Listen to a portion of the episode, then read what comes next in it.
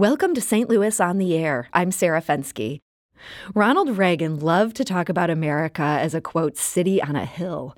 The phrase originated with Jesus' Sermon on the Mount, as recorded in the book of Matthew. But Reagan referenced a more modern source. In a sermon given in 1630, John Winthrop, the first governor of the Massachusetts Bay Colony, had urged Puritans coming to the New World to take inspiration from Jesus' words. For we must consider that we shall be a city upon a hill, he wrote. The eyes of all people are upon us. Reagan wasn't the first politician to appropriate Winthrop, nor would he be the last. So, why does the image of America as a city on a hill resonate so?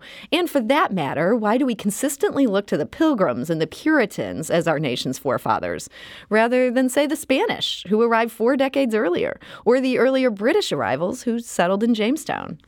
Abram C. Van Engen explores those questions in his new book. He's an associate professor of English at Washington University and also an associate professor at the John C. Danforth Center on Religion and Politics. And his book is titled City on a Hill A History of American Exceptionalism. Joining me in studio to talk about it is Abram C. Van Engen. Ab- Abram, welcome to the show. Thanks. So you trace the idea um, of City on a Hill to John Winthrop's sermon, but that sermon didn't really make a major splash at the time. In fact, I learned in your book it was forgotten for a long time. Why is that? Yeah, it was totally unknown for over 200 years. Um, what's interesting about it is we know so little about this sermon. So presumably he delivered it, but where we don't exactly know. And all that we have left is a copy of it in somebody else's handwriting. Uh, most likely it just didn't make that big a splash when it was delivered, and nobody really felt the need to sort of publicize it and uh, send it around. So it was it was lost, unknown, untalked about for over 200 years. So your book kind of goes deep into the twists and turns that it took for Yeah. this to become such a touchstone. And there's so many figures where Yeah. so many interesting figures where you explore the role they played. If you had to pick just one person who turned this into the thing that it is, who who would you pick? Uh, most likely Perry Miller, who was this historian at Harvard in the 1930s, 40s, and 50s, and he um, really chose this sermon to define America. Uh, and he set it as the sort of cornerstone and beginning of America and all that he wanted America to stand for. So he specifically left Jamestown out of the picture. He said it lacked the coherence with which I could coherently begin. That's his phrase.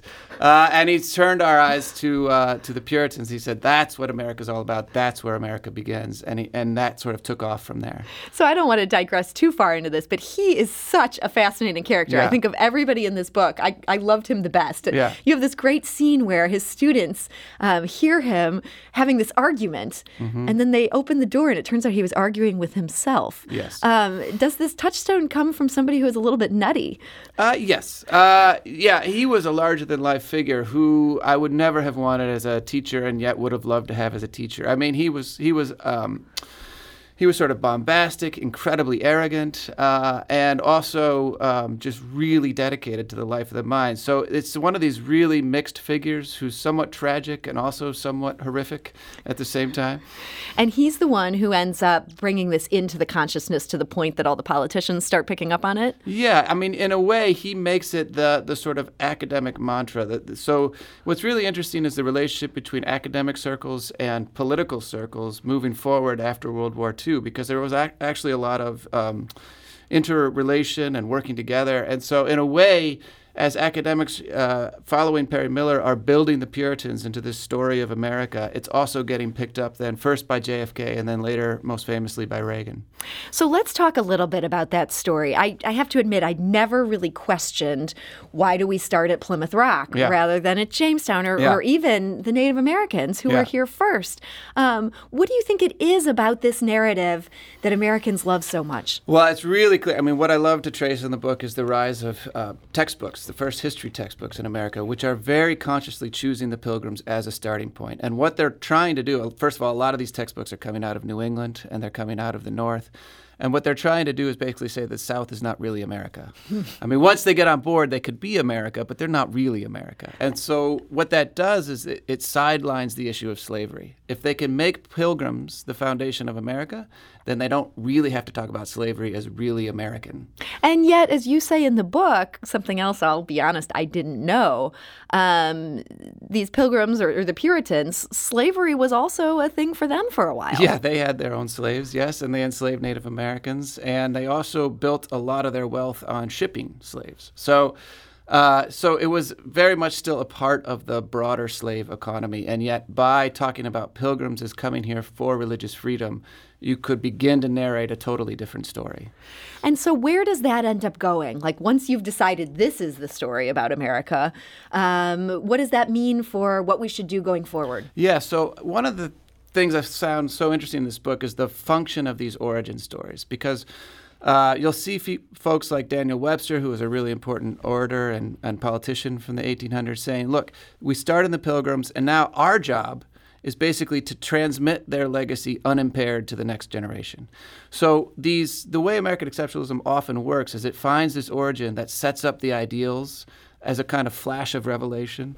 Uh, and then our job going forward is just to stay true to that origin. That's that's what every generation afterwards has to do. We have to stay true. Uh, but of course, what those ideals are could be argued about, debated from one person to another. I found myself thinking back to the textbooks that I'd used when I was in school, and this certainly rang true for me. It feels like these were the stories I was taught.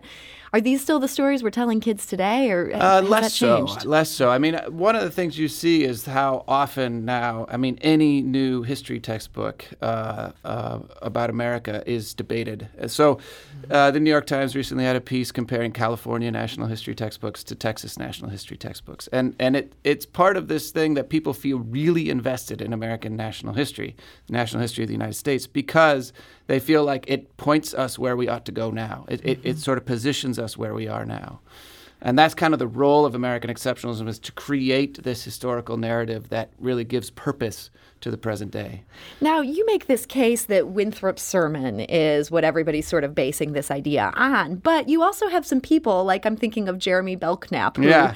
um, our listeners might not know who he is. So no, give yeah. us a little bio here. So he founded the Massachusetts Historical Society uh, in the late 1700s, and he's just a super interesting. He, he committed. He was a minister. He committed his life to telling American history, and it was really following the American Revolution. He said, "Hey, look, we got to collect all the historical documents we can find, house them, store them, keep them for future generations because everybody's going to want to know about American history. and kind of, I guess he was right about that. Well, in a way. so he plays this valuable role here. But as you note, that he could not have read this sermon at a time that he's using this phrase, city yeah. on a hill. So why do you think of Winthrop's sermon as being so critical? To this narrative when maybe it could just go back to Jesus's original use. Yeah, so I, what I um, love about this is there are just a few figures who do talk about America as a city on a hill before they know about Winthrop. But once you find Winthrop, and really Belknap is important because they the the MHS is the first place that prints the sermon. and makes mm-hmm. it public. Once you find Winthrop, then you can actually tell an origin story. You could say, "Oh, look, here's the sermon at the start of America that really set us up as a city on a hill," and it, so it, it comes back again to this need, this drive for these mythological origin stories. Once Winthrop said that, it gave us this purpose ever since. So we almost needed Winthrop to link us to this idea from Jesus. Yeah. So it could float around, but it didn't really take off until people bought into that origin story. So Winthrop's sermon, it was just fascinating to learn, as, as we mentioned earlier, um, the neglect, you know, for, for hundreds of years, no one was paying attention to this thing yeah. or talking about it. And one of the fascinating points you draw out is we don't even have a complete copy of this sermon today. What led you to this conclusion that what we have is basically three fifths of yeah. this sermon? So, um, I mean, I study Puritan sermons for a living. I'm sure everyone is jealous. Um, and but one of the things you you get to know studying Puritan sermons is that they are in fact a genre and they have a form and and there, there are pieces that go in place and and we use genres because they help our readers expect what to come next or what to come first. This follows the standard genre form of a Puritan sermon, except that it's missing the first two parts. Hmm. And so when you kind of lay it out, you realize pretty quickly wait a second, this looks exactly like a Puritan sermon, missing the beginning. So the Puritan sermon always starts with the scripture. This doesn't. This just charges right, right. into him interpreting Which would be um, really hard to believe that John Winthrop would try you know this this this hardcore Puritan guy would would try to give directions and instructions to his followers without turning first to Scripture. And so we have this kind of half version of this famous sermon, and now, as you point out in your book, everybody's using it. We think of Reagan as using it. It wasn't just Republicans. Both the right, Right. and the left have explicitly Yes. tied remarks to this sermon. How do they use this sermon differently? Yeah, so what I found really interesting, so Michael Dukakis is trying to respond to Reagan in, in 1988. And by that point, Reagan had made Winthrop really the foundation of America, this City on Hill sermon. So what Dukakis does is really interesting. He turns to the same sermon, does not talk about America as a city on a hill, but instead quotes other lines from Winthrop's sermon as the key foundational part of America. So he talks about Winthrop set us up as a community to love together, to rejoice together, to mourn together, to suffer together. And that move by Dukakis is then repeated by a whole bunch of Democrats after him. So they're kind of trying to claim maybe the communal part Yes. of this address. Yes. But then Obama, you say, he Yeah. restores the city on the hill Yeah. Idea. What was he up to there? Well, in part, it was an address he gave in Boston, so you can see the kind of link there. Uh, but, you know, he goes full on for it. He says, you know, Winthrop created us as a city on a hill, and that was an improbable idea that we've been ever try- trying to live into ever since. So it is different than Reagan, because what Reagan said is we are a city on a hill, and we need to maintain that status. And what Obama said is we were called to be a city on a hill, and we need to achieve that status. It sort of encapsulates the difference between those two figures in a nutshell. I Yeah. mean, really, their response to this one phrase tells us so much about what Obama and Reagan had in common and where they completely ended up Yeah. separating. Yeah. We're talking to Abram C. Van Engen about his book, uh, City on a Hill A History of American Exceptionalism. He's a professor of English at Washington University. Um, and Obama, um, as we say, he liked the phrase City on a Hill. Yeah. Donald Trump seems to be a break Yeah. from the norm of everyone liking this phrase and using it. He has he never used this phrase to your knowledge? uh, he, he hadn't to the point of writing and finishing that book. I, I would have to go back and check if he has since. But no, I, he never uses this phrase. In fact, he came out in 2015 and specifically said, I don't like American exceptionalism. It's rude, he said. Of all the things that could be rude, that was rude to him. And so, how do you see that, his perspective on American exceptionalism, how does that translate into his policy as president? Yeah, so uh, the I end the book talking about the difference between America First and American exceptionalism, and really I see them to be opposite forms of rhetoric. American exceptionalism builds a kind of mythological, historical narrative of America that sets up these high ideals like democracy or liberty or whatever that were with us from the beginning that we're called to live into. America First really doesn't have an interest in history. It's not about history. It's hmm. about every nation is basically the same, not one better than another and we're all competing and struggling together uh, and it's a sort of survival of the fittest and the point is to win and winning makes others lose Now, you say that, uh, quote, both forms of rhetoric have their hazards. Yeah. What's the hazard in this this sort of old fashioned city on a hill, the, the Reagan definition of it? the hazard is the erasure of all that doesn't fit the story so if you tell a story about ever progressing liberty then what about everybody whose liberty was not there uh, and and can you actually incorporate them into the story so um, when you pick an origin, when you say this thing is first, then everything that existed before it is suddenly gone. It's erased. So if pilgrims in 1620 are the first, then the arrival of the enslaved in 1619 suddenly disappears from your story. And actually, of course, that is a huge part of the American story. You Sure. can't tell American uh, history without that. So, uh, so the, the danger is this sort of blindness to your own faults and failings and a, and a kind of willingness to overlook them. And so the hazard that comes with the, the Trump version of America First? Yeah, it's interesting. So, uh, you know, if, if, if the danger of American exceptionalism is sort of overwhelming confidence, which is to say, we're the greatest nation in the world, how should we do our greatness? How, how, should, how should it serve us? The danger with Amer- America First is just overwhelming insecurity. Um, it's the idea that others are getting ahead. We need to get it back for ourselves. We need to get ahead ourselves. So, so if George W. Bush was saying, how do we bring democracy to every country in the world and end tyranny in our day? Uh, Donald Trump is saying, literally, I want to take back everything from the world that we've given them. So the danger there is just a kind of there aren't any ideals anymore. It's just about sort of material gain, getting ahead. Um, we, we've lost the sense. I mean, he, he seldom discusses democracy, liberty, all these other high ideals that are built into American exceptionalism. It's interesting. I'd never thought of that that way before, but you're making a really compelling case here. so now this book, it had so many interesting digressions, and one of them I feel like might be especially interesting to St. Louis audiences, and that involves the great German sociologist Yeah. Max Weber. I had no idea. He came to St. Louis in Yeah. 1904. What was he doing here? Uh, he came for uh, in 1904 for the World's Fair. They also brought in scholars from all across the world to give talks, and he gave a talk at WashU. Uh, and it was in the midst of writing what became his classic uh, Weber thesis. It was right in the middle of writing that. So the Weber, you know, he he makes Puritans into the origin of capitalism. Basically, Calvinism.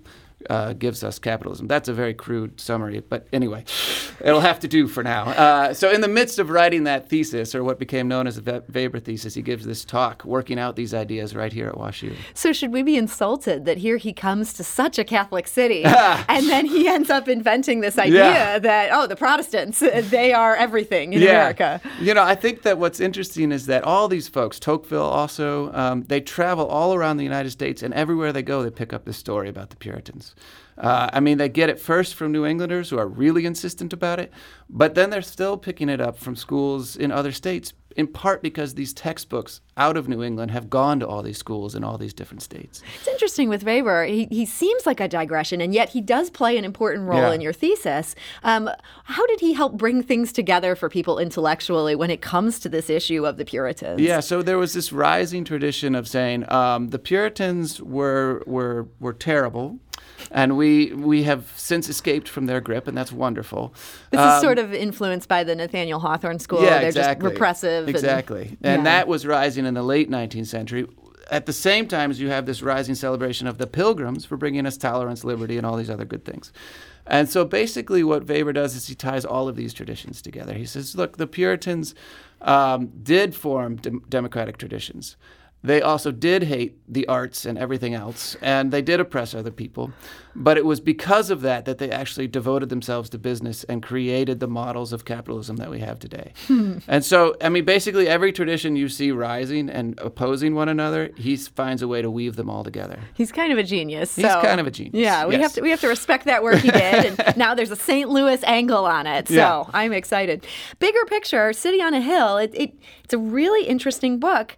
And part of what I find myself wondering about is how it even began. Was there one piece of this that you were looking at that led to the whole thing? or- Yeah, I, I mean, it's it began by me not knowing, though I should have known, that actually Winthrop was totally unknown. I mean, that that this sermon was totally unknown because so many scholars of the Puritans had used it to explain the Puritans themselves. So this began just as a regular old scholarly project interested in explaining the Puritans, and of course, I'm using that sermon to do it. And then it turns out that none of the Puritans read it or paid attention to it or published it or knew about it. So how can you use it to explain them? Uh, that was my first question, and then I kind of took off from there. That seems like one of those questions where many scholars would have responded by being like, "Oh, I guess I'll just write around this part." Yeah. You do you really like rabbit holes or Yes. okay. It's funny how I picked up on this. Yes. At, at what point did you realize, hey, I think this is actually a book? Um, what I really wanted to do was find a way to get at how we narrate American history more broadly. And I wanted to tell a story that was uh, one step removed from saying there were so many stories that said the Puritans gave us America, here's how. And then they would go on for 300 years. The Puritans did this. And then I want to take a step back and say, why do we tell those stories to begin with? And actually, it's part of that story uh, to do it, to, to move from 1630 to the present day. So I, that's kind of how it took off. And then I also was just super interested in all these rabbit holes, as you say. I mean, we don't have this sermon at all unless we have the Massachusetts Historical Society to print it. We don't have that.